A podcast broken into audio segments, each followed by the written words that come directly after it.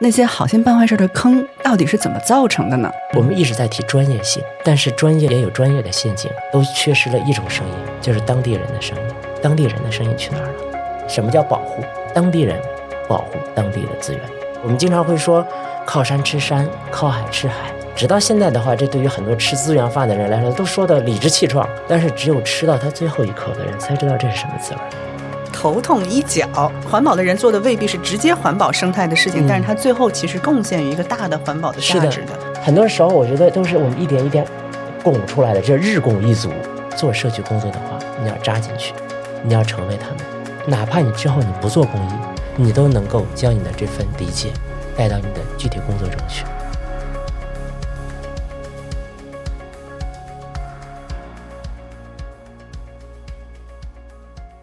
感谢生派轩对我们节目场地的支持，感谢罗德提供的专业的录音设备。当你最初萌生了想要参与更多的公共事务，想要去做点公益的事情这样的念头的时候，你或许会想象着做公益这件事儿，虽然不见得能当成一份饭碗啊，但我们至少可以从各种不同的维度来贡献一点力量。比如说呢，有钱的出钱，有人的出人，有智慧的出一些智慧，有专业技能的贡献一些专业技能，有时间的呢贡献一些时间，这是一个十分美好的想象。然而，现实中好心办坏事儿的现象其实是在频繁发生的，甚至你会发现。有些事儿有多大的好心，就办成了多大的坏事儿。这些比你我所能想象的可能还要荒诞和离谱啊！今天我们就来听听大军的故事，从故事当中发现那些好心办坏事的坑到底是怎么造成的呢？而什么样的公益，怎么做公益才能不要好心办坏事儿，并且真正的去解决我们想要解决的那个问题呢？那大军他是一位在公益领域口碑非常好的全职公益人，他现在呢是一家公益基金会的项目总监，已经是管理岗位了。但是他曾经是多年活跃在一线，并且曾经真的做出真正有社会影响力的一些行动的。那大军就先来跟听友小伙伴们打个招呼，然后简单的做个自我介绍吧。好的，谢谢玉阳的邀请。我是李大军，在二零零三年开始全职参与公益。对我的公益人身份的定义是一直在可持续发展议题上嗯，来开展工作。一直在可持续发展这个议题，但是一直在一线做了很多务实是的工的，是作，的。嗯但是也做了很多行业发展的研究啊、行业的推动啊、组织的管理啊等等，其实是一个在这个领域摸爬滚打了相当资深的一个状态了。嗯，对，嗯因为我自己，我还在回望我这二十年的时候，我还看对照了一下这个联合国可持续发展目标，我发 现十七个发展目标所涉及的内容我都干过。哇塞，了不得了不得， 那非常的丰富了。关于大军啊，我先给大家讲讲我为什么会关注到他啊。首先是因为一个奖项叫联合国赤道奖，不知道大家听没听说过啊？这个奖项它是联合国联合了各国政府、民间团体、企业、草根组织共同发起的一个奖项。那主要是要奖励那些在服务当地居民、保护自然、建设韧性社区等方面能贡献一些可持续发展的一些好的解决方案的那些公益组织或者公益项目，他们就会得奖。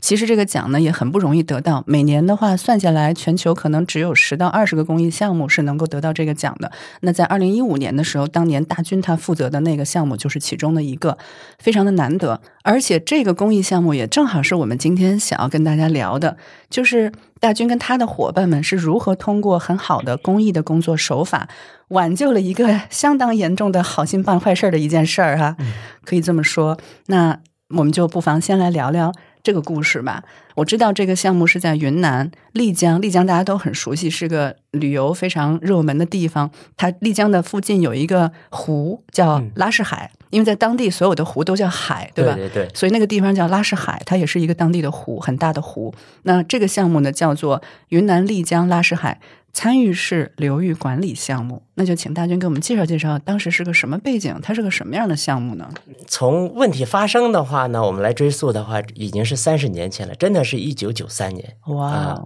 一九九三年的时候呢，那时候丽江随着它的旅游热度和房地产的发展，就已经开始在给丽江地方上的这种用水，然后造成了压力。当然，我觉得如果我们现在来以这个气候变化的角度上来说，丽江那几年的话，气候也确实有异常，所以嗯当时丽江古城的小桥流水就是流水没了。哦，啊、以前的话就是丽江的会有来自玉龙雪山、玉龙潭的泉水，就是会滋养整个古城的用水和景观用水。九三年就开始出现断流的现象了，嗯然后那时候就在丽江市政府就已经和包括一些科学家就已经在规划从。最近的一个小流域就是拉市海，然后进行调水。这哦个从规划到一九九九年的话，正式这个维堰合龙通水，就是历经了六年的时间。嗯嗯、在这个期间的话呢，拉市海因为它也是一个越冬候鸟的一个重要的栖息地，啊嗯它也是在二十一世纪初就是入选了国际重要湿地，就是湿地公约的国际重要湿地。那这个呢，它在一九九八年的时候就成立了拉市海，就是省级自然保护区啊，就有哦了湿地管理所，所以我们就会能够看到。我们想象中有了湿地管理所，然后呢，应该有了这个设立了这个省级自然保护区，应该是个好事儿。对，但这时候就是像我们经常会说的“好心办坏事儿”，或者你如何把好事儿做好的问题就出现了啊。就是在此前的话呢，拉市海它在过去几百年的历史上，它是一个自然涨落的湿地，夏季水就来了。嗯，是因为下雨很多吗？它是一个盆地，就是哦四周的这个哦，山上地的水好汇，水就汇集到对了湿地，然后对就会有了这样的一些，就可以打鱼。嗯然后呢，到了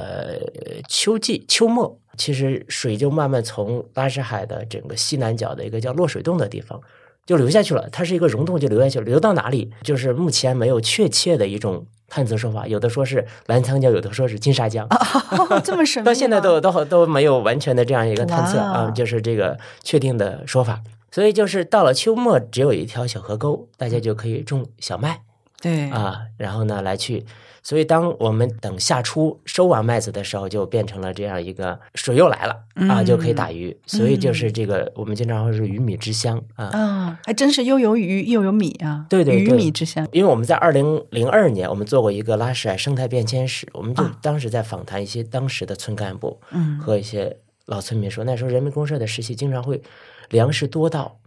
拉市海当地人都收割不过来，然后哎呦还是请周边乡镇，像泰安乡啊这些乡镇来去收割，说收的就是你家的，啊，谁来帮忙收，你就把它拿走对吧，。因为就已经多到那个程度 了，对，哇塞，对，但是就是我们这个时候就会说，我们本身就是整个呃拉什海开始进行向丽江古城进行跨流域调水的时候，它改变了整个它的湿地形态， 嗯，就是它从一个自然涨落的湿地，它变成了一个常年有水的水库，啊，但嗯它没有涨落的节奏了，对吗？涨落的人为的去控制它人的为嗯水的控量，制水量，然后哦涨落节奏已经没有了，而且就淹没了周边大片的农田啊。嗯，这个时候就出现的问题是在于，我们当时想着是，呃，给城市供水，然后为旅游发展，但是我们却忽略了自然的规律以及当地人的利益。对，我们现在经常会说，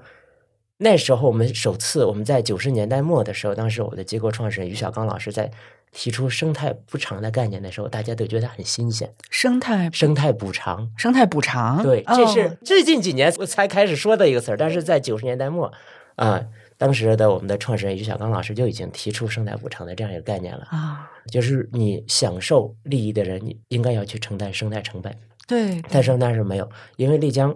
古城是强势，拉萨嗯是弱势，是的，所以。淹没了它的大片土地之后，人们就开始去加大了对拉什海渔业的捕捞。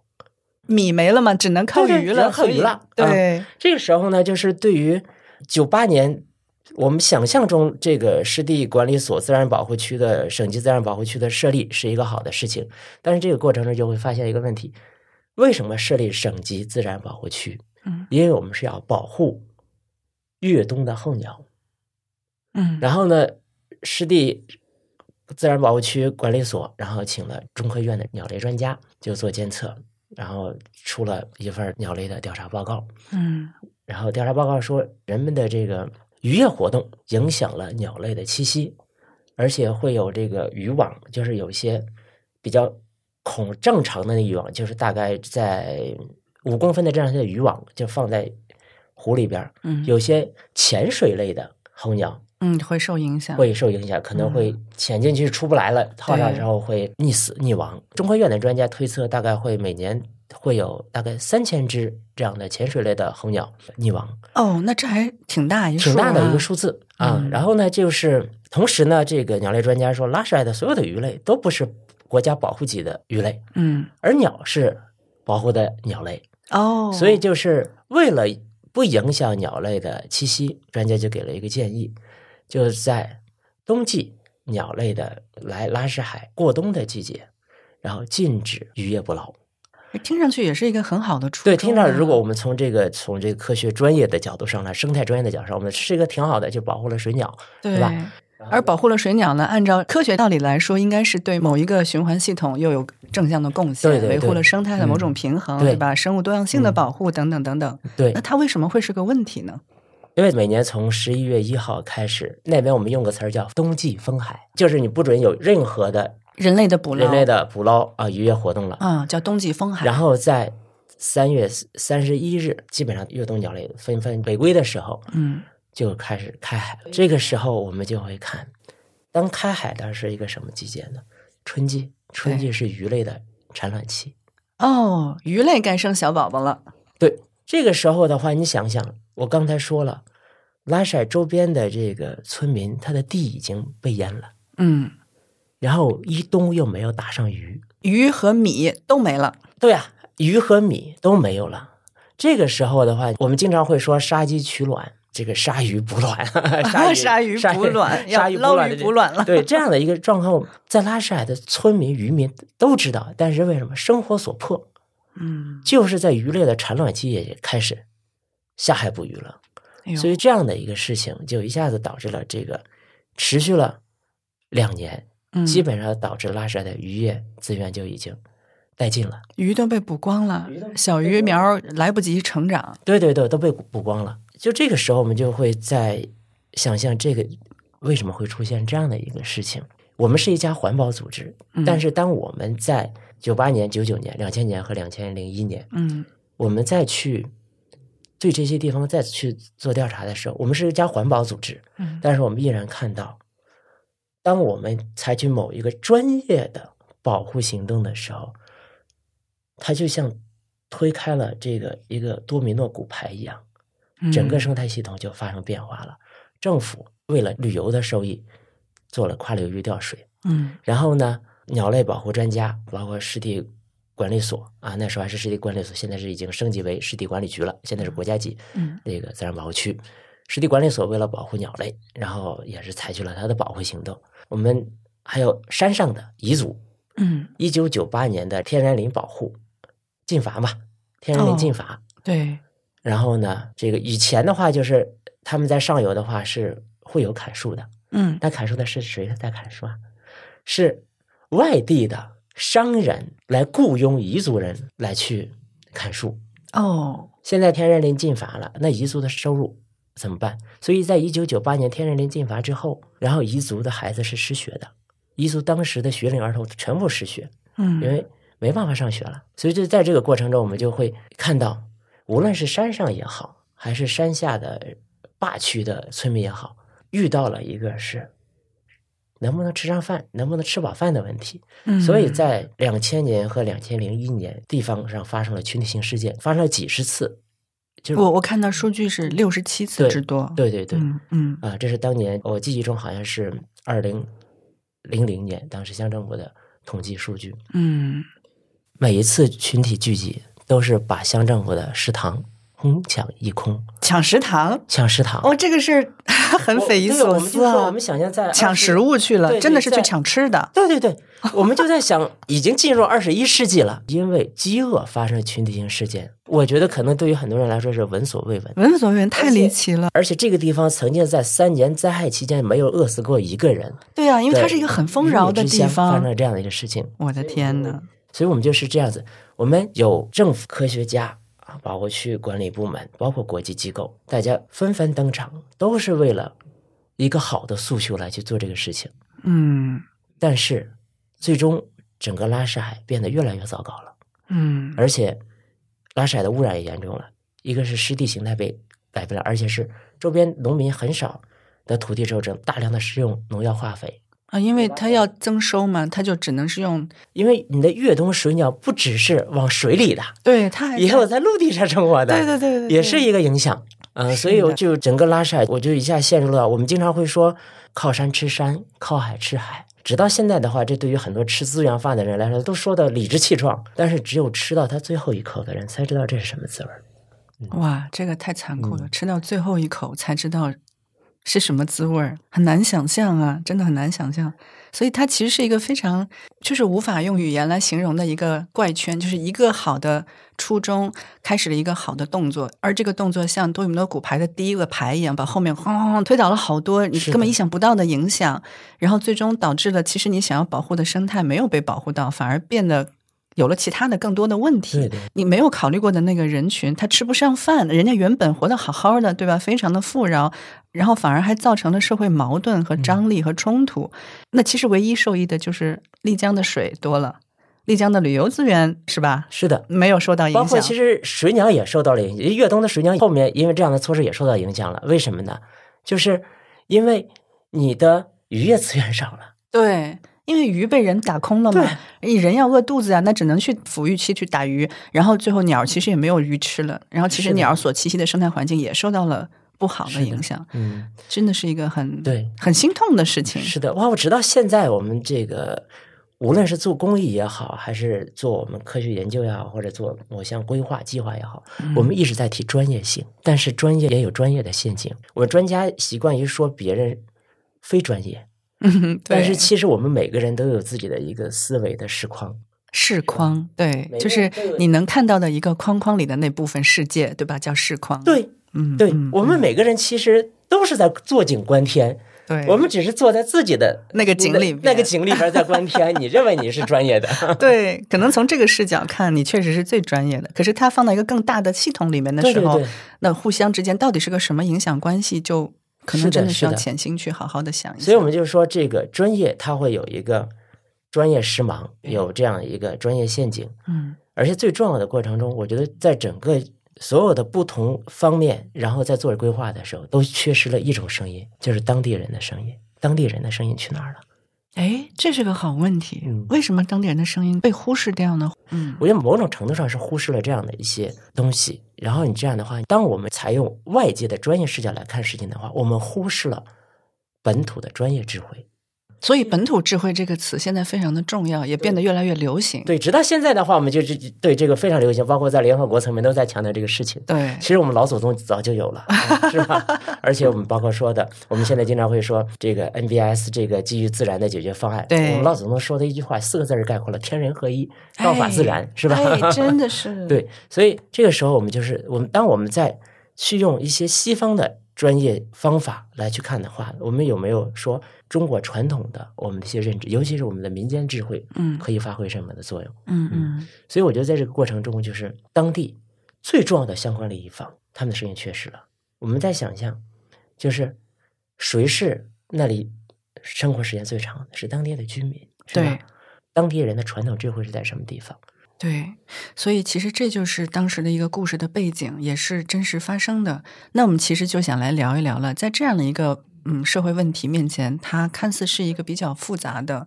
利益相关方也比较多的这样一个状对嗯态，那我们公益人在里面是怎么起作用的呢？因为嗯我知道后来您是二零一五年的时候，其实就获到那个奖了嘛，就说明当时咱们公益组织在那儿已经做了一些是事的情了。从结果来看，我们公益组织的力量有没有阻止这个这个比较悲剧的事情的发生，或者说在发生之后有没有一些正向的调节的力量呢？对，嗯我们最初当时就是我们的机构创始人，就是于小刚老师在去做调研的时候，是无意间去到了闯入到了拉什海。当嗯时他是在一九九八年、一九九九年，当时在做他的学术论文的时候，因为他原本是要去九八年这个长江水灾，哦他原本是调查整个长江上游的生态对这个水哦灾的影响。哦他在回程的路上，无意间是闯入到了拉什海。哦是这样子，嗯对，然后就见证了拉塞尔的矛盾。原本的话是，我觉得作为一个学者的话呢，他可能如果写出一篇不错的论文来，就已经很厉害了。对但是我觉得不一般的学者的话呢，他除了要产出他的论文，他还会要去想去做一些事情。嗯我觉得这是第一代工艺人几乎都有的这样一个种情怀啊、就是想做一些真正的行动出来。我们就看就是上一期进军老师所谈的啊，第一代工艺人几乎都是精英，这一嗯对点我特别认可，因为第一代的工艺师的确都是精英，他们有很多的资源啊， 对，而且他们的学术训练、他们的人脉、他们的资源啊，以及他们的社会声望嗯，都是很厉害的。同样，我觉得于小刚老师也是这样的啊，所以他就看到了之后，重要的是他超出一般学者的，或者他成为第一代公益领袖的一点，就是在于他不仅看到了问题。他还想对问题进行解决，这种解决的方式，我不是我提出政策建议，而是我亲身扎下去，躬身入局，嗯把自己放进去。嗯，所以以在一九九八年、一九九九年，当发现这个问题的时候，那时候我们机构还没有成立。当时于小刚老师作为一个学者，就跟还是时任这个希望工程啊秦基会负责人的徐永光老师联系上了。哦，当时是紧急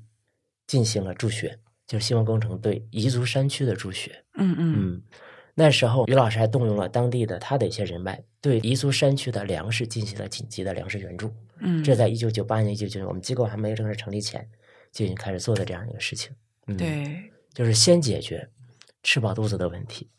就是先进行输血。我们对经常会说这个输血式啊、造血式啊，先进行输血，对先让活下来。嗯对，然后在这个过程中的话呢，就是两千年，于小刚老师他的论文也已经写完了。两千年和两千零一年矛盾很多的时候，就是专家、政府、湿地管理所都已经束手无策的时候，于老师也作为一个专家出现了。 嗯哦，原来是这样。所以我们经常会说，这个外来的和尚好念经，大家就突然觉得我抓到了一根救命稻草。对，在就一是片焦头烂额的时候，又来了一个新鲜的血液，又来了一个专家，对 反正不管能不能医活，至少的话，先抓住他，对，所以抓住了这样一根稻草。这个时候，我觉得于老师是一个什么样的人呢？他是一个人类学家。啊，于老师那时候他也已经开始跟一些我们早期的公益领袖、公益人已经有一些过一些联系了。于老师最早开始习得这个参与式，参与式在我们的第一代公益组织里边是非常流行的。嗯这个时候我就开始用参与式的方法，然后来对拉什海进行规划。嗯就让各相关利益方、政府、湿地管理局、专家，还有我们的最重要的上游的彝族村民和坝区的这个纳西族村民嗯，一起，这整个上下游我们的流域的上下游各相关利益方一起坐下来来分析。来梳理整个拉什问题形成的脉络，嗯，所以当时我们是连续做了两个月的参与式的评估，和嗯规划，我们画了很多大白纸。当时在大家看来都是一张张画饼， 画饼，所以这个时候就觉得大家想这些东西能实现吗？说对这个就要要解决这个山区的森林保护和可持续发展的问题，你要恢复渔业资源，然后解决越冬候鸟的保护问题，要解决上下游的整个流域灌溉的冲突的问题，一张张画饼能实现吗？ 这大家都是很存疑的。 但是事实证明。还是实现了的。对如果没有实如现，果就没没有有实后来的这个吃到奖了呀，对吧？对这个没有模实式它现就不会出现成一个案例了。是的，没有实现的话，就不会有二零一五年我们的联合国这个关于这个应对气候变化的这个赤道奖的这对个发放了啊。，对，其实说到这儿，这个奖本身嘛，它不能代表一切，但它确实是一个从侧面能够反映我们呃公益人的这种贡献，它的有效程度的一个回应。是的，对，所以我觉得嗯它还是蛮激励人的，它至少证明了我们是一种很主流化的，真的是在解决问题的一套解决方案，对不是嗯割裂了大家，对吧？割裂了各相关利益方，可能每一个人诉求都不一样，而是把它凝聚在一起，共同去解决每一嗯个人的问题。所以它还是很重要的一个符号吧。嗯然后，而且从时间来看，其实大家想想，我们梳理一下刚才这个时间脉络哈，从九八年、九七年那时候缺水开始做了这个调水工程，后来大概在四五年之内，两千年和两千零一年可能会有很多矛盾。嗯然后到我们真正得这个奖是一五年，就是从小老师开始画饼的那个参与式的两个月开始算起，也是用了十好几年的时十五间年时间，所以它是一个非常长期、润物细无声式的一种改变的进程。它并不是像大家想象一样，可能我刚刚参与进来，哐叽哐叽，哎呀，我就立竿见影，哎，特别爽啊，不是那样一个是过程。对对我觉得这是一个长期主义。我们现在经常会说长期主义，对我觉得无论是做公益也好，还是做我们的其他的这些事业也好，我这个长期主义非常重要。你比方说，我们首先我们做了这样的一个参与式规划之后，我们画了这一张张画饼之后，立马采取的一个工作是什么呢？就是解决人们的温饱问题。温饱问题这个智慧不是来自于我们，是来自于上游和下游之间的一个无意间的对话。哦，因为上游是彝族，彝族主要种的是什么？高寒地区，它主要的是种的是土豆儿，对，在当地叫洋芋，每亩也就产三四百斤，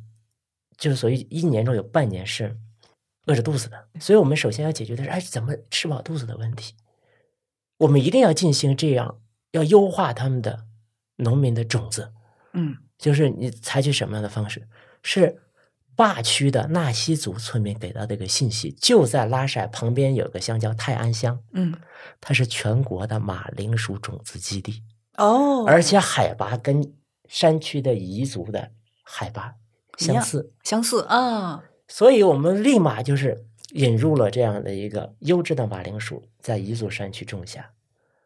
后来那时候从亩产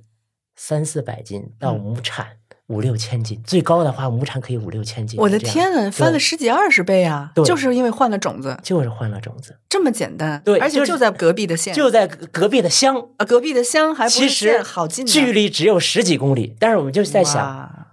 所谓的信息的闭塞，对呀、就这种信息的闭塞。所以我们在那里首先是打开了一个信息的通道，对，让上下游之间信息流通了。好，马铃薯有了，那么会涉及到一个问题，吃不完呀，你哎这需要个去销售啊。变成吃不完了，得想办法卖掉，对吧？就是你整个堆在房子里边，整个门都推 不开，你就需要卖掉。卖掉之后怎么办呀？就会涉及到一个修路的问题，因为当时彝族啊、山区是没有路的，对，只能是人背马驮。对，我们想象一下，人背马驮，那么多的洋 芋，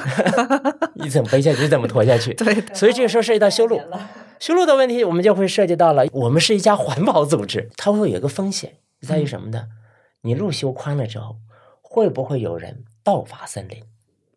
盗伐森林，就他因为路通了，所以反而能过来砍掉树，把树再运走，运走？因为以前的话呢，就是路被用来干以坏事儿前了的，话，这个嗯伐森林都是用人背马驮的 工具，现在你路要修通之后， 嗯，环保组织太累了，操心的事儿太会不多会了开着，车来啊？其实这个这个不是我们想到 的，嗯 嗯，这是当时我们在规划这个的时候呢，一家国际环保组织，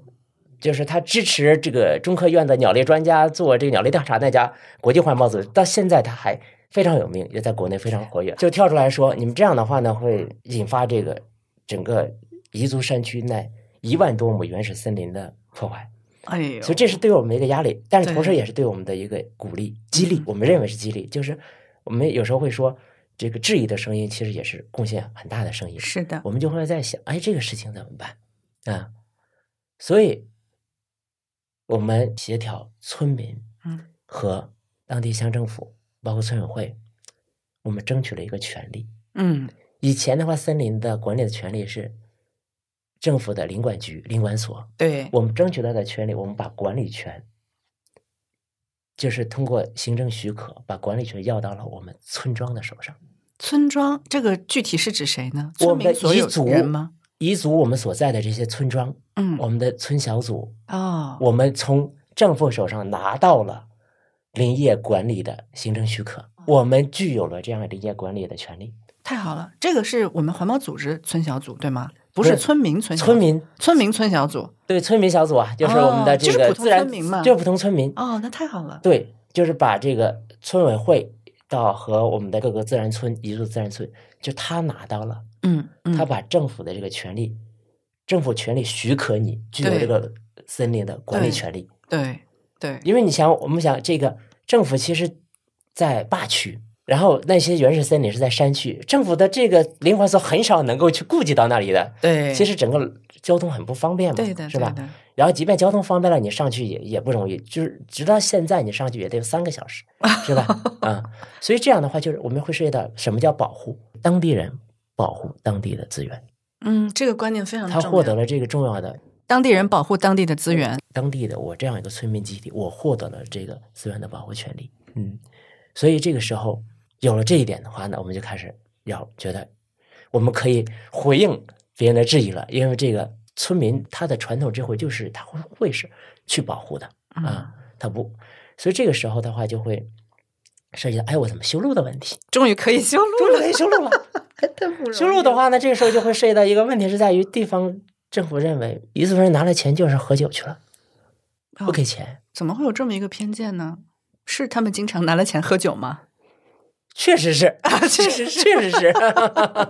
有这么个现象，啊 确实是有这个现象。象啊。地方政府不给钱，后来的话呢，我们是向一家环保组织，向我们的自助方，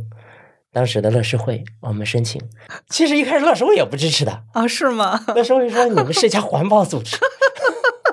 而且乐施会说你们这些修路的事儿应该是政府出钱的， 怎基么础也设轮施不建着设环嘛保组织 干了？我们还是申请了，当时应急，当时这个乐施会支持了五万五万人民币啊，其实也不是很大一笔钱啊呀。它是十九公里的山路，而且那对啊个十九公里要修十九公里的路，嗯而且此前政府不是没修过，嗯，政府花了三十万修了一公里，后来这个啊没过两年就就冲垮了。山区它会发生一些这个地质自然灾害，是吧？啊，那你这个时候你花三十万修一公里水泥路都能成这样，那么你怎么来去做这样的一些事情的？就是嗯你要修十九公里的山路，那得花多少钱，是吧？嗯嗯，所以的话呢，我们跟村民就在说，我们能筹多少钱，我们干多少事儿，嗯所以我们尽量去筹。当时我们向自治方筹了五万，村民呢向当时有一个，当时政府里面这个，呃，就是宗教管理局，丽江有宗教管理局，文化与宗教管理局的局长是彝族人，同情他们，嗯 从宗宗教管理局以一个什么名义吧，支支持了他们五万，啊彝族人自己通过他们的亲戚啊什么的，这个筹款筹了五万。啊，我们这笔钱真的是做到了专款专用，而且我们用这十五万，我们修了十九公里的路，哇塞，完成了，真的修出来了。真的修出来了。是水泥路吗？是什么样的路？它为什么嗯我们当然不是水泥路，对但我是想我们是砂石路，砂石路？我们就地就地取材，对吗？就地取材，用砂石铺的路，而且我们当时是由水利交通，然后和当地村民一起来进行的勘探的路线，怎样最省钱，怎样最对生态破坏最小，怎样让这路修出来不会被破坏。就路的质量要好，然后要尽量不怎么去影响生态环境，嗯同时还得用很低的成本。对嗯我们其实没有想过要修十九公里的路，我们觉得能修三公里就不错了。对，是没想到后来真的修了十九公里，是吗？没想到后来，因为哇塞我们当时十五万下来的话，当时十五万的话，你想想，后来那钱怎么用的呢？彝族人全部男女老少全部投工投劳，嗯他们没有拿一分钱。嗯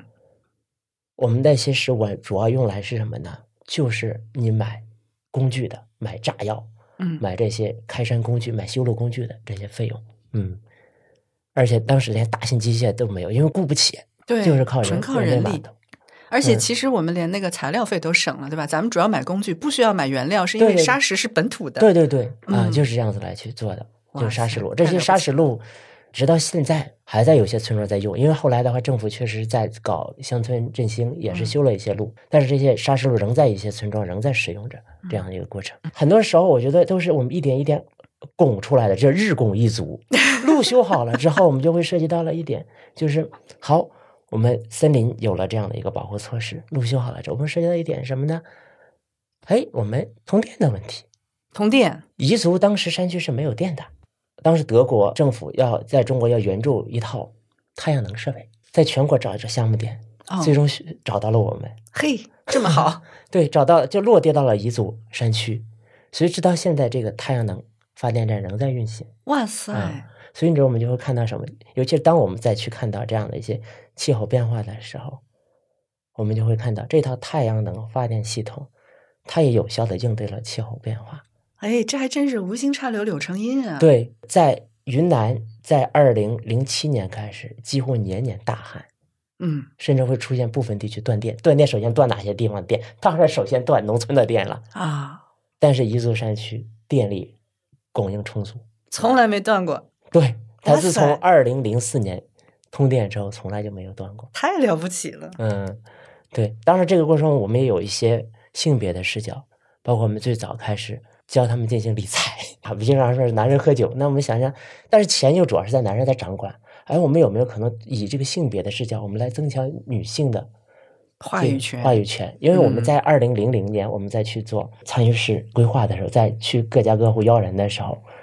问家里有人吗？都用当地彝族话说，嗯， 我们明明是听到了院子里面有一个女人的声音在回答，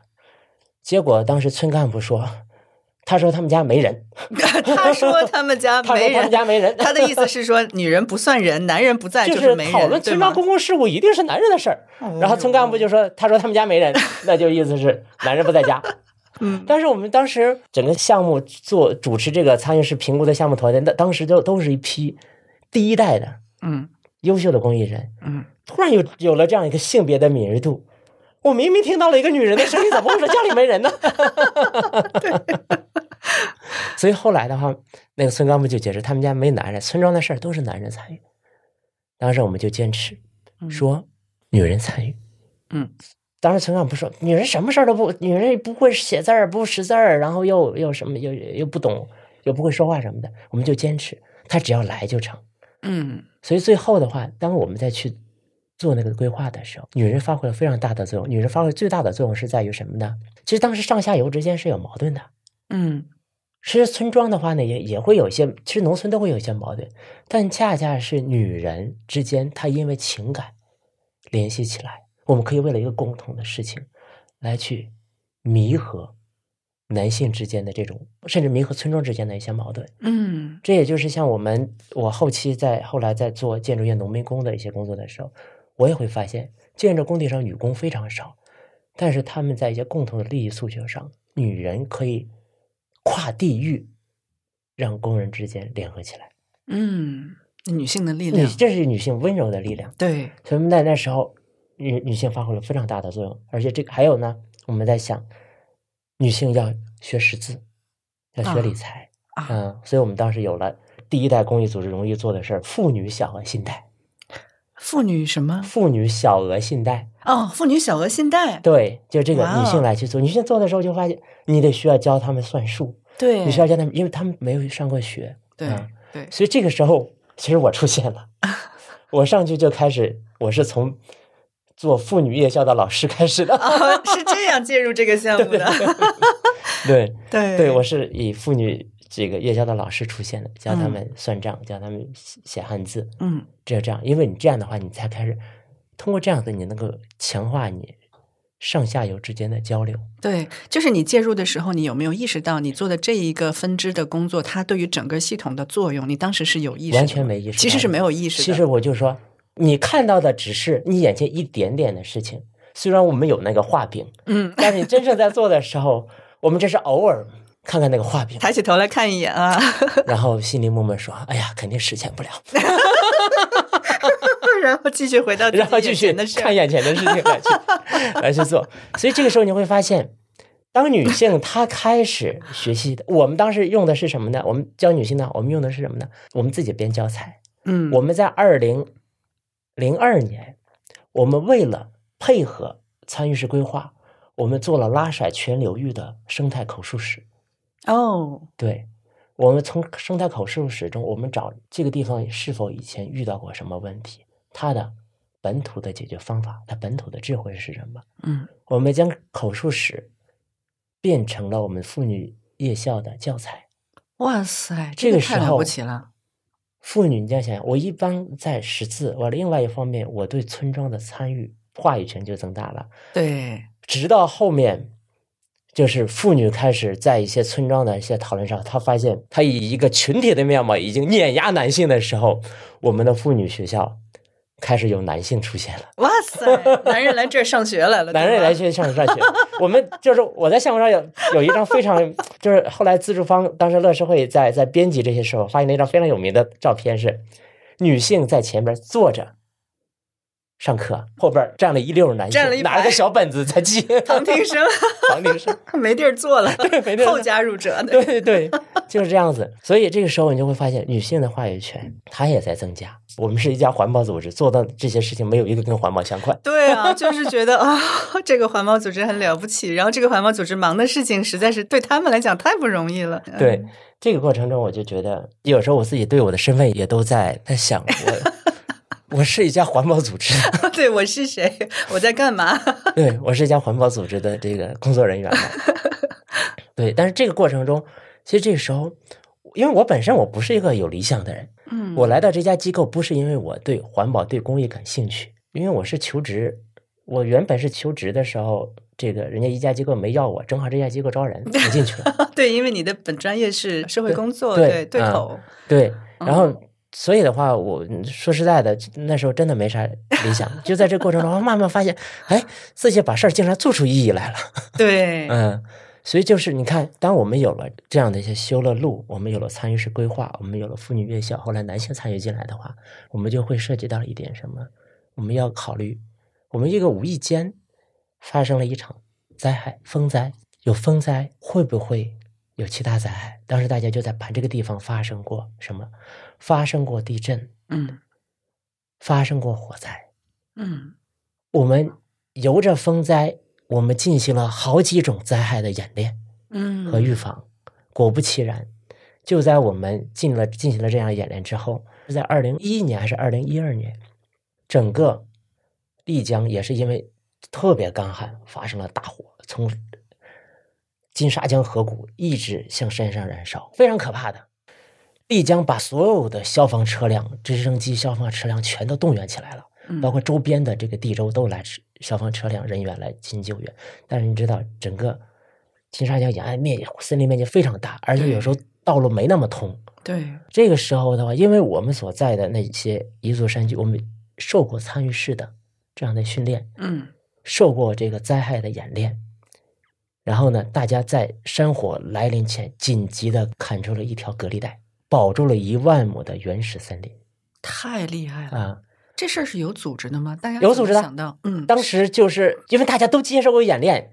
所以很快就被组织起来了。快速的整个合计之后，立马就开始。你知道当时砍那一条隔离带，当时那个村庄只有二十四户人家，男女老少全上了。哎呦，那么其实也没多少人啊，才二十四户人对嗯家，那么高效的能完成这样一对，个，就连夜砍出了一条隔离带，对保住了那一万亩原始森林。这个现象就让我想起一个词儿，我们现在经常讲的韧性社区。他们是一个能够自发组织去对抗，对吧？自然是的灾害是的而且有保护意识，保护了更大的这种呃森林资源的嗯这样一个，它是一个韧性的社区，其是实已的，经形成了。是，的，是的，嗯嗯，你看它的能源可以实现了可持续，对它，的森林可以实现了保护，而且它嗯有了这个灾害应对的能力。嗯嗯，而且他们经济更好了，对有了对对交通，有了这个吃不完的土豆可以拿去卖，对，是的所以是它的嗯是一个正向的循环就开始对了。，嗯嗯，所以我觉得这就是我现在再回头来看，其实我觉得我们做的事情很环保。 让我想起一个词儿，中医讲头痛医 脚。你头痛，你不是看头的，你要在脚上扎针的， 有点那个意思啊。就是嗯的环保的人做的未必是直接环保生态的事情，嗯但是他最后其实贡献于一个大的环保的价值是的。所以有时候会问我们，你们保护了什么物种？我说那一万亩原始森林里边有很多的珍稀的野生动植物，你问对我具体保护了多少种？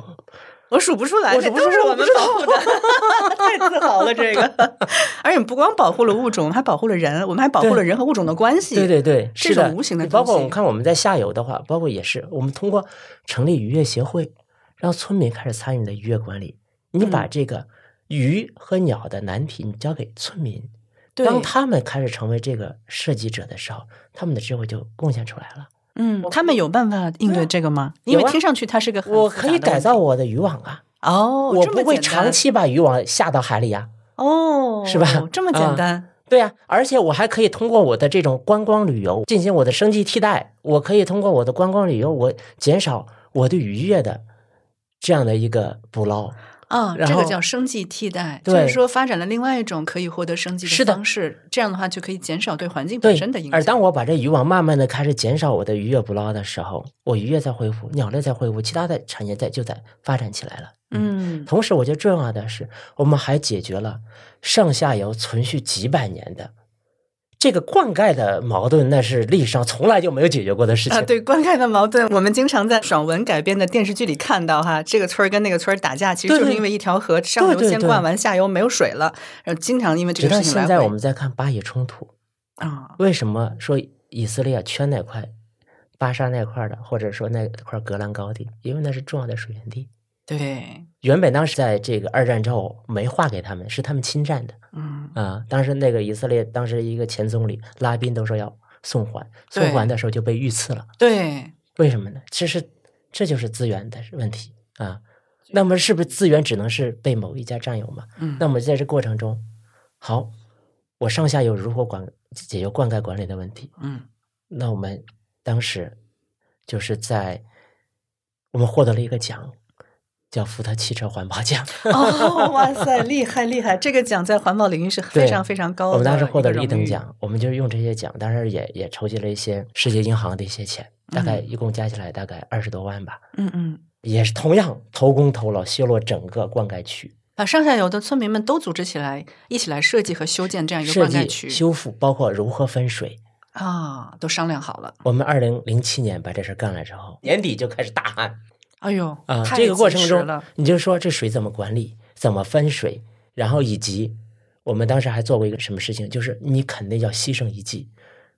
那牺牲什么呢？我们农村种地会有说小春和大春一说，嗯小春的话就是春天种的，叫小春。麦子就属于大春作物，我们嗯就要保，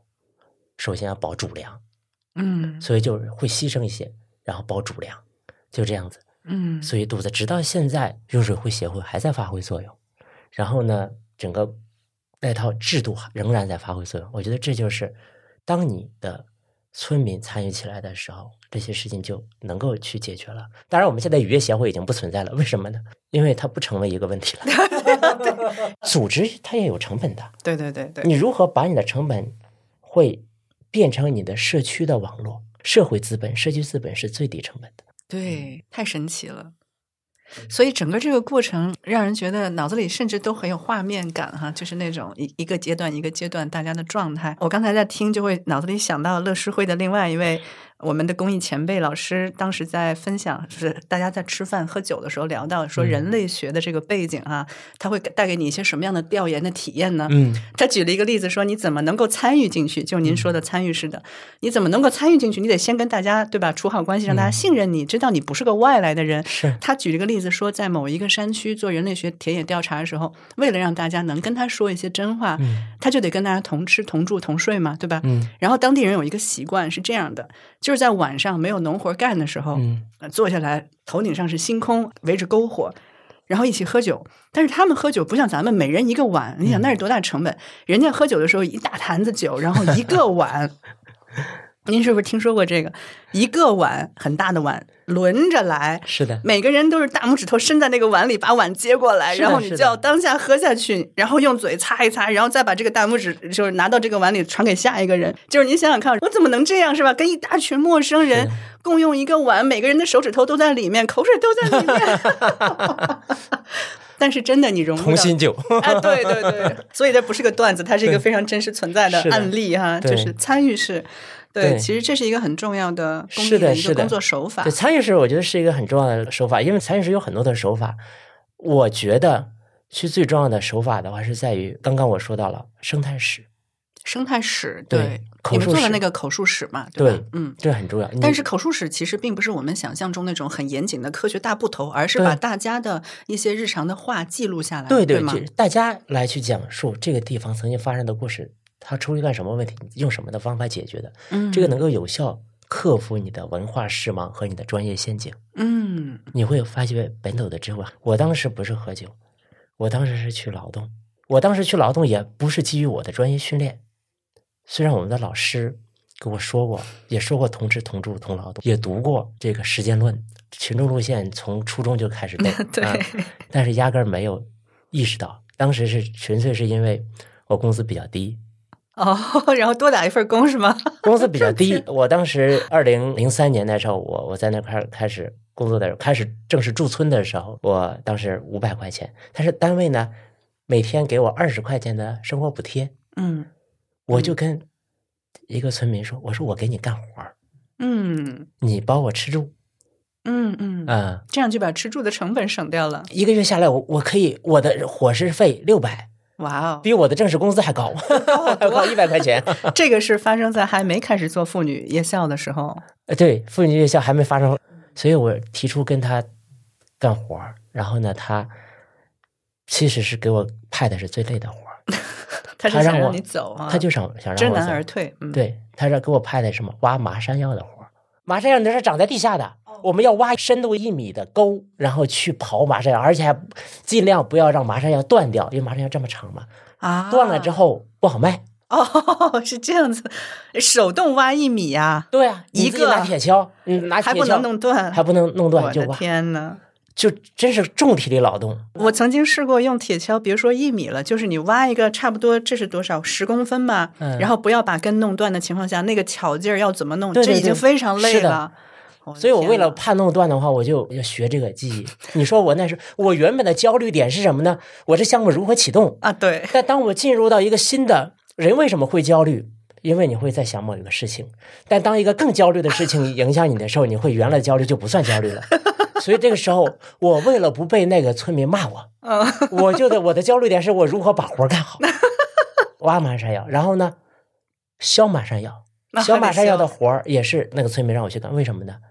我后来才知道，这个削马山药不小心的枝叶碰到你的手上，它会痒的，会痒，对对，对会非常痒。对，而且痒很久， 痒清水很久洗不掉的，就是这个，你用洗涤灵啊，用香皂都洗不掉，东就是那种洗 不痒。掉，对，削马山药，炒马山药，吃马山哦药，就这么。 第一天下来，那村民就说：“啊，受受不了就可以回去了啊。”我说：“受得了。”哦， 啊，因为我回去之后这份工作就没了，所以我就只能是在这儿啊，我为了 那五百块钱，为了那六百块钱的伙食费， 努力干。后来我成了熟手，其实直到有一天的话呢，我向村民请了一天假，我进城去采购衣服嘛，回来的时候看他小马山药把它养的不行，然后我就说。我说您小马山药也会养啊？ 是他，他说当然会养啊，不然为什么让你削啊？这是大实话，但是慢慢的，我那三个月下来，我对麻山药的这种枝叶已经产生抗体了。啊，我到现在，我们回到老家，有时候我卖麻山药削麻山药的活儿都是我干。就不痒了，是吧？我已，经现在把麻山药的枝叶涂到我胳膊上，我已经不痒了。哇塞，等到春节前快过年的时候，就请当地的村民吃个散伙饭。就在这个过程中，村民就开始说了，他说：“小李啊，那时候我还小，他说你在干活，我们也在观察你。他说你这个人还挺实在的。”嗯，他说：“你知道为什么这个现在政府压着不让做这个项目，而村民也不敢支持你吗？”我说：“为什么呢？”他说：“你不是我们村里人。嗯”，我说：“我我成不了你们村里人呀、他说：“能成啊。”啊，他说：“你可以娶我们村的姑娘。”他指着旁边有个妇女说：“她家的姑娘是我们这儿学历最高的，今年上高二。哦我们想着把你们两个介绍介绍。”我一想，把我吓得，哎把我吓得不行不行的。我说：“这还是人家这还未成年呢。” 哎，当地人不会觉得这对，是当地人问不会讲这个问对题，是吧？对我就是对这是文化上的，我就扯了个谎嘛。我说人家还未成年呢，这个事儿咱慢慢再说。他说慢慢说，什么时候说呢？我说先把项目启动起来再说。村民说行，我们去跟政府谈判去。哇，就这样，我们拉什海的局面，否则的话，我们在二零零三年这个项目就彻底断掉了。就通过这个麻山药，嗯，我们把这项目重新盘活了。对，这三个月没白干活儿，没有白挣那马山药的钱，然后没有白受那些苦，对其实是赢得了他们的信赖的。，对，嗯嗯，，这是真正的参与。是的哎，所以其实你说过那句话，我觉得很对，就是要社区参与，首先得参与社区对，我是们的自己要参与进去，跟他是们的在一起，嗯，跟你的不叫受助对象，就是跟你的工作的伙伴要对吧，一直是在一起做同嗯样的事情。是的。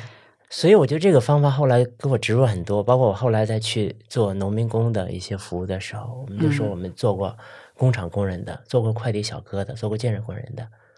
嗯你要想去参与到他们，你要想去调查他们，先不说帮助他们，就是你先想去调查他们，你首先要成为他们，嗯你要去从事他们的劳动。所以我们嗯今天说，我们原来我们最早做的是建筑工人的服务，你先去工地干活儿去，去搬砖，嗯，当你真的的去干活儿。当你的肤色跟他们肤色差不多的时候，你就融入他们的，你就知道怎么做他们的工作了。对，我好像见过一张照片，应该是有您在里边儿的，就是三个大小伙子那张照片儿。啊对，第一张，哇塞，都跟大学毕业生一样白白嫩嫩的 啊，城里人一看就是。然后第二张，我、哦、们一个一个都跟农民工一样，真的脸是红红的那种，晒黑了，对然后非常的风霜的感觉，是，就是这样。对，嗯，所以其实我们从这些案例也能看到说。当我们想要做某一个社会群体的某一个社会问题的解决的时候，嗯这样一些公益的事情的时候，不是我们想象的说我是来帮他的，他就天然会信赖你，嗯是的，并不是的这样。我们是来帮他解决他的问题，可是我们还是要跟他站在一起，否则的话，他对你没有信赖，你其嗯实解决不了这个问题的。不是说有一腔热情就可以帮助一个群体解决他的某个问题对，的。或者你好心办了坏事。对，甚至是可能是办了坏事。对对所以这个也是我们真正做公益的全职的公益人的另外一面哈、就是大家可能对公益有很多想象，但是这里面有很多东西，就真的你要参与进来之后才能够感受得是到。的，我觉得可能这也是第一代公益人，无论是公益领袖。还是第一代公益从业，我我还是把我作为一个第一代的公益从业者， 虽然跟我们的那些第一代公益领袖，我觉得差太远，但是我觉得他们的有一些精神、有些方法，我还是学到了。嗯，当时我觉得参与式以社区为方法，以社区为基础，性别视角、文化视角，嗯这些是当仁不让的。你只有掌握了这些，你才算是入门儿，你才算是出徒了。对，我们那时候很少去谈所谓的专业化，呃我们现在很容易去谈专业化，我们那时候很少去谈专业化。 但其实从广义来看，刚才我们说的这一套社会学的工作方法，它本身就是一种专业，它是我们嗯做人的工作的一种专业，对吧？是的，我觉嗯得它是一种活化。嗯，对。所以这里也有一个很重要的概念，其实我一直很不是特别清楚哈，就是在公益领域，我们经常会讲社区这个词，嗯，可是呢，在中文的语境里，“社区”这个词它很模糊。我们通常会讲，我举个例子啊，比如嗯说我们在大学的时候，老师会说啊，这件事儿去哪儿办呢？他说去办公室办。嗯办公室是哪儿？我们当时就很模糊。办公室对我来说可能是一个地点，但实际上对嗯他说的话不是那个地点，他说的是在那个办公室里的那一群老师，负责行政的那个老师。嗯对他指的是这个意思。是那当我们提到社区的时候，也会有类似的模糊的感觉，就是说，呃，去社区办，社区是哪儿呢？是社委会，就是社区委员会，可能是我嗯啊对们更多公中文对语境社里区委员。会，对我们 不会把“社区”这个词嗯提到的时候理解为是这一群在地的原住民，而是会想象成那个概念。是所以我们可能需要厘清，就是“社区”这个词它到底，因为它是来自于英文嗯嘛，community，、对它到底指的是谁呢？对社区。刚刚玉安谈到了它的英文是 community，嗯在我们的社会学意义上来说，它除了是一个地理的这个概念之外，它同样也是文化的、心理的、经济哦生产的一个概念。对，另外，我们现在经常容易谈社群，它也可以翻译成社群的。哎，对对对，社区和社群我也经常 对啊搞混哎，嗯。所以我们就觉得它是一个经济、文化、社会多层面的这样的一个概念。嗯，啊，所以直到现在的话，关于什么是社区，我们在社会学上很多社会学专家都有不同的定义。啊，真的吗？ 但是我们自己内心你自己认同它是一个综合体就就好了。嗯嗯而且我们那时候在大学的时候，我们学社区工作的时候，当时老师，我们的老师说：“这个你问我什么是社区，我也很难给到你一个特别令人信服的概念。但是你们记住一点，社区是个筐，什么都能往里装就行了。”他说的另外一句话，重要的话，你要做社区工作的话，你要扎进去，你要成为他们。嗯。所以您刚才说那个可能帮助我们理解吧，就是它就是一个文化认同方面，又是一个经济概念，然后又是一个社会概念，所以综合可能共同构成的一群人叫一个社区。是的嗯我对它有一个印象，对这个词哈，就是看电影的时候，那个冰风暴，我不知道您看过没有？冰风暴是一个史上著名的很黑色幽默的一个，嗯哦又有杀手，然后又有这个黑色幽默和讽刺的这样一个剧，后来改编成了电视剧。它是本来是个电影，嗯冰风暴》里有一个特别无辜的角色，他就经常挂在一句话，就说：“其实我没有什么人生理想，我长大了就是想做一个邮差，服务于我的社区嗯，serve the community。”嗯就是他的人生理想。那时候我还不太明白那什么意思，现在我想想可能会比较理解哈，就是他想做一个普通人，他没有想过他会成为一个杀手，对 吧？他想做一个普通人，就给我的这个社区送送信，嗯跟每个人家都认识。是，这样一种感觉，嗯这就是最初的 served community。所以我后来我就觉得，它也成了我生命的一个底色。嗯，你看我在拉萨工作的时候，我是住在社社区的，嗯，人家不用社区的概念，人家是村儿，是吧？啊，对对，是住在就村够子里了面对 对的。对对当在地或者原住民，对其实对，都是对在回应这个概念。我是我是住在他们的，甚至我后来在想的话，我用在工作上的时间真的不多。我们经常会说，一天中我们至少要保证八小时工作，但是现在我们可能很多人现在可能一天中有有十二小时在这 工作，是吧？嗯我那时候的话，我觉得我一天当中可能我有四小时在认真处理我项目上的事儿就不错了，哦，那剩下的时间都在被拉去干活了。参与社区去了。 对，这么想想其实也挺快乐的。挺快乐的。嗯你跟这个妇女一块儿去背松毛、松针，你去一块儿去种地。其实我是个社恐，后来我发现什么时候能控制我的社恐呢？就是在劳动的时候，嗯，在劳动的时候，大家无意之间你就一边干活儿就一边儿对，总有一些就话很要自然的就说活就说出来了。所以呃最初不是我访谈村民，就是一个社恐的人去做访谈很 难的，对，都是村民在访谈我，把我祖宗是哦 把我祖宗十八问十八代问的这个刨根问底，嗯，就这个过程中，我觉得是他也会讲他们村庄的八卦，这种嗯村民之间的关系。嗯，你就想，你当你了解了一个村庄的它的关系脉络的时候，这对你做工作非常有帮助。对啊，那嗯太重要了。对，嗯， 真正有效的信息都是从八卦里来的。 对对对对，是的，是的，是的。 对，所以我后来我觉得，哎，这个方法还不错。包括后来我再去来到北京开始做这个建筑工人的一些服务的时候，我们都说我们的工作不是坐在办公室的，对，我们是在他们的生产领域做，嗯嗯所以我们会参与他们的劳动啊，参与他们的这些利益权益方面的一些工作。嗯对。嗯，看来这个工作不是区分 i 人 e 人谁能做好啊，i 人也可以把这个工作做得很好，只要跟大家在一起。是的，是的，嗯嗯那我们说后知后觉，它是一个从发生了很久之后，或者是离得很远的时候来看，但是我们希望看得很深入嘛，嗯嗯、呃，把它看得厚一点啊。嗯那从现在的眼光来看，当时的这个项目的话，我们说联合国得奖那是必然的，因为我们是项目本身做好了，它的价值引来的这个奖。那如果我们从一个效果评价的角度来看的话，你你觉得它的成效，我们怎么去描述这样的一套叫循环也好，或者这样的一套体系也好，它的价值？呃，我觉得从拉沙海项目来看的话，我觉得它是把本土智慧跟公共资源的管理结合了起来。嗯它用了这样的一个参与式的方法，它形成了这样一个共创的场域，嗯它让所有人都成为这个这套系统的设计者。然后你在有意或者无意间，你来去做了这样的一些事情，然后你让这些当年的那些画饼一一得以实现。嗯，所以我觉得它是一个，就是我们现在公益啊、或者其实其他领域都会在谈，所以我们经常会讲共创。什么叫共创？嗯每个人都成为设计的参与者，然后呢，让不同的，尤其重要的利益相关方，他们的角色、他们的智慧得以发挥。这样的一套方法，哇对或者说一种智慧。那既然在 当年画图的时候，大家都还不知道能不能实现的时候，那图就能画出来，说明这套方法其实并不是初创的呀，它其实是一个可以学习的，是的，对吧？嗯，它是一个已经被实践检验过的。那为什么这个东西现在没有特别广泛？它现在还在很广泛的被运用吗？没有。 这这是为什么呢？那个，我觉得在在二零一九年，当时我们的第一代公益领袖就是做性别议题的一个领袖高晓贤老师，在西部公益论坛上还专门提过这个，就是我们现在，当我们第一代人，我们坚信的这些参与式的这样的一些方法，这些性别视角、这些文化视角，其实在第二代公益人中继承的很少。 嗯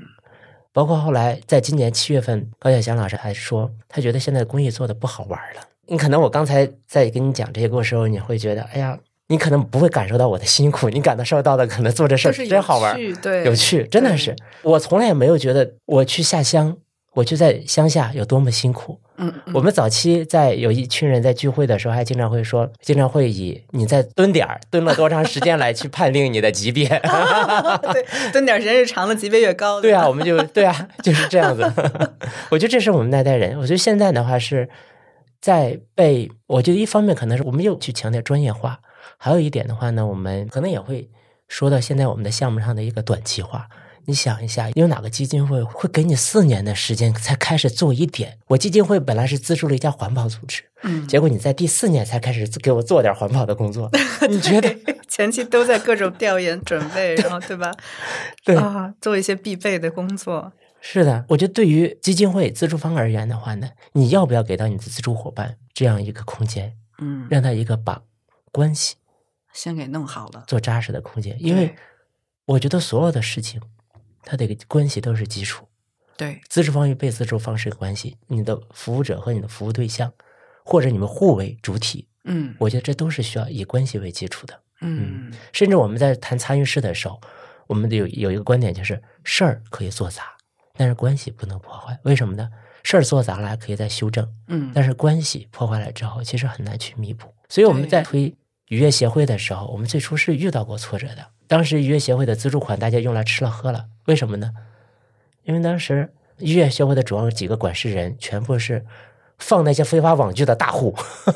啊，他们是村庄最有权利的人，因为哦没权的人根本就买不起那么多的非法网剧。 嘿，所以这个时候你会说他们是坏人吗？如果我从关系的角度上来看，我也是吃过亏的。这些有头脑的人，既然可以有有能力来去放这些网，他们一定也有能力去做其他的事情。 对，那我们当我们去慢慢的会去影响这些人，开始哎，你以一些替代生计的方式来是取代对拉山渔业资源的压力的时候，这些人后后来成了整个生态旅游的带头人，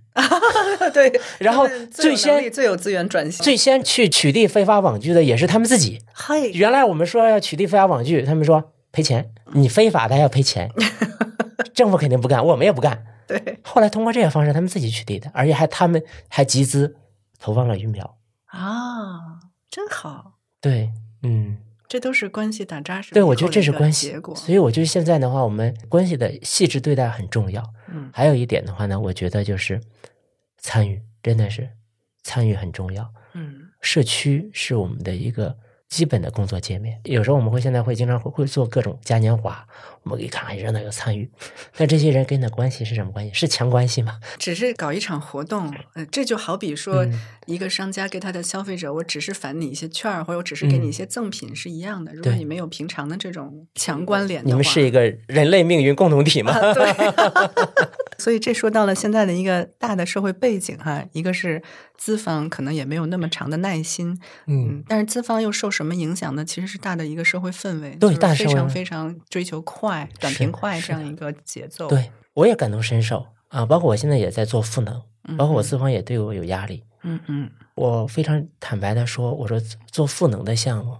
不是很快就能见成效的。那肯定对，嗯嗯，这个我确实能够去感受到，现在我们在来源于整个社会节奏啊，这种快。最近有一本社会学的著作叫《吃人资本主义》，啊，讲的就是这种快，这种卷。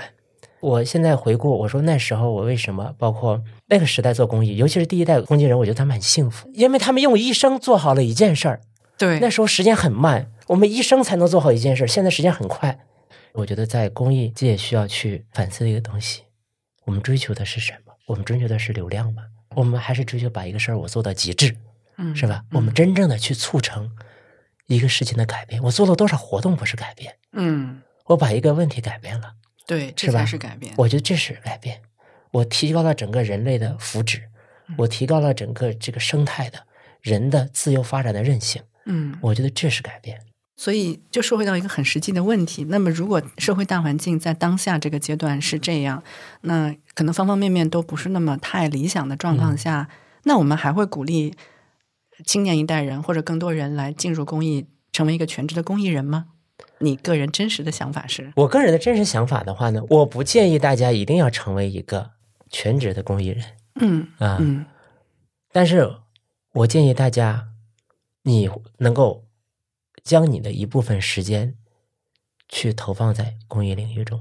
我们现在经常会说，现在的筹资环境不好，我觉得你可以做人人公益啊，是吧？嗯我觉得你可以去支持，或通过阅捐的方式啊来去支持的你看好的项目，你看好的机构。对，我也建议你基于你的专业技术，嗯 基于你的兴趣，基于你的特长，你就作为一个小水滴，融入到一个公益的海洋中来，来去做这样一个事情。嗯我在拉市海的话呢，我是全职在做。我的村民其实他既是我的服务对象，又是我的志愿者。嗯啊、对，在做事情的志愿者。后来我开始在做劳工工作，我做农民工服务的时候，我们的团队成员很少，但是我们的志愿者说遍布全国，不夸张，至少当时全国还是有十几个省份有我们的志愿者，对，他们可以进到工地，他们可以参与工地的生产劳动，他们对可以在做这样的工作。我觉得这是青年人他在嗯大学间可以做的。虽然我们现在经常会说有些大学生也是工作之后进入社会之后啊也是社 畜、韭菜，是吧？但是主体而言的话呢，你整体上还是比一般的底层的劳动者还是要高那么一点。你肯定是会会成为一个管理者，嗯但是你在管理的岗位上，当时我们在做农民工服务的时候，你有过一线劳工的体验之后，在你作为专业岗位上，在你作为技术人员的时候，你就能够去共振同理到那些底层劳动者，他们的生存、他们的逻辑、他们的心态、他们的感情，我就不会把人那么工具化的使用。我觉得什么是公益？公益就是为了公共利益。对公共利益的话，就是我们要做人的启蒙。对本来这些启蒙的话，我觉得应该是我们的思想家要去做的。但是有时候我们思想家不够，或者思想家不做的时候，我觉得公益应该去承担到这样一个社会启蒙的责任来。嗯嗯，我们去反思一些常识，反思一些惯习，让每个人都得到善待。尤其是当你还是青年人的时候，当你相对有时间的时候，我觉得你多一些公益，你能够对社会有多一些理解。哪怕你之后你不做公益，你都能够将你的这份理解带到你的具体工作中去。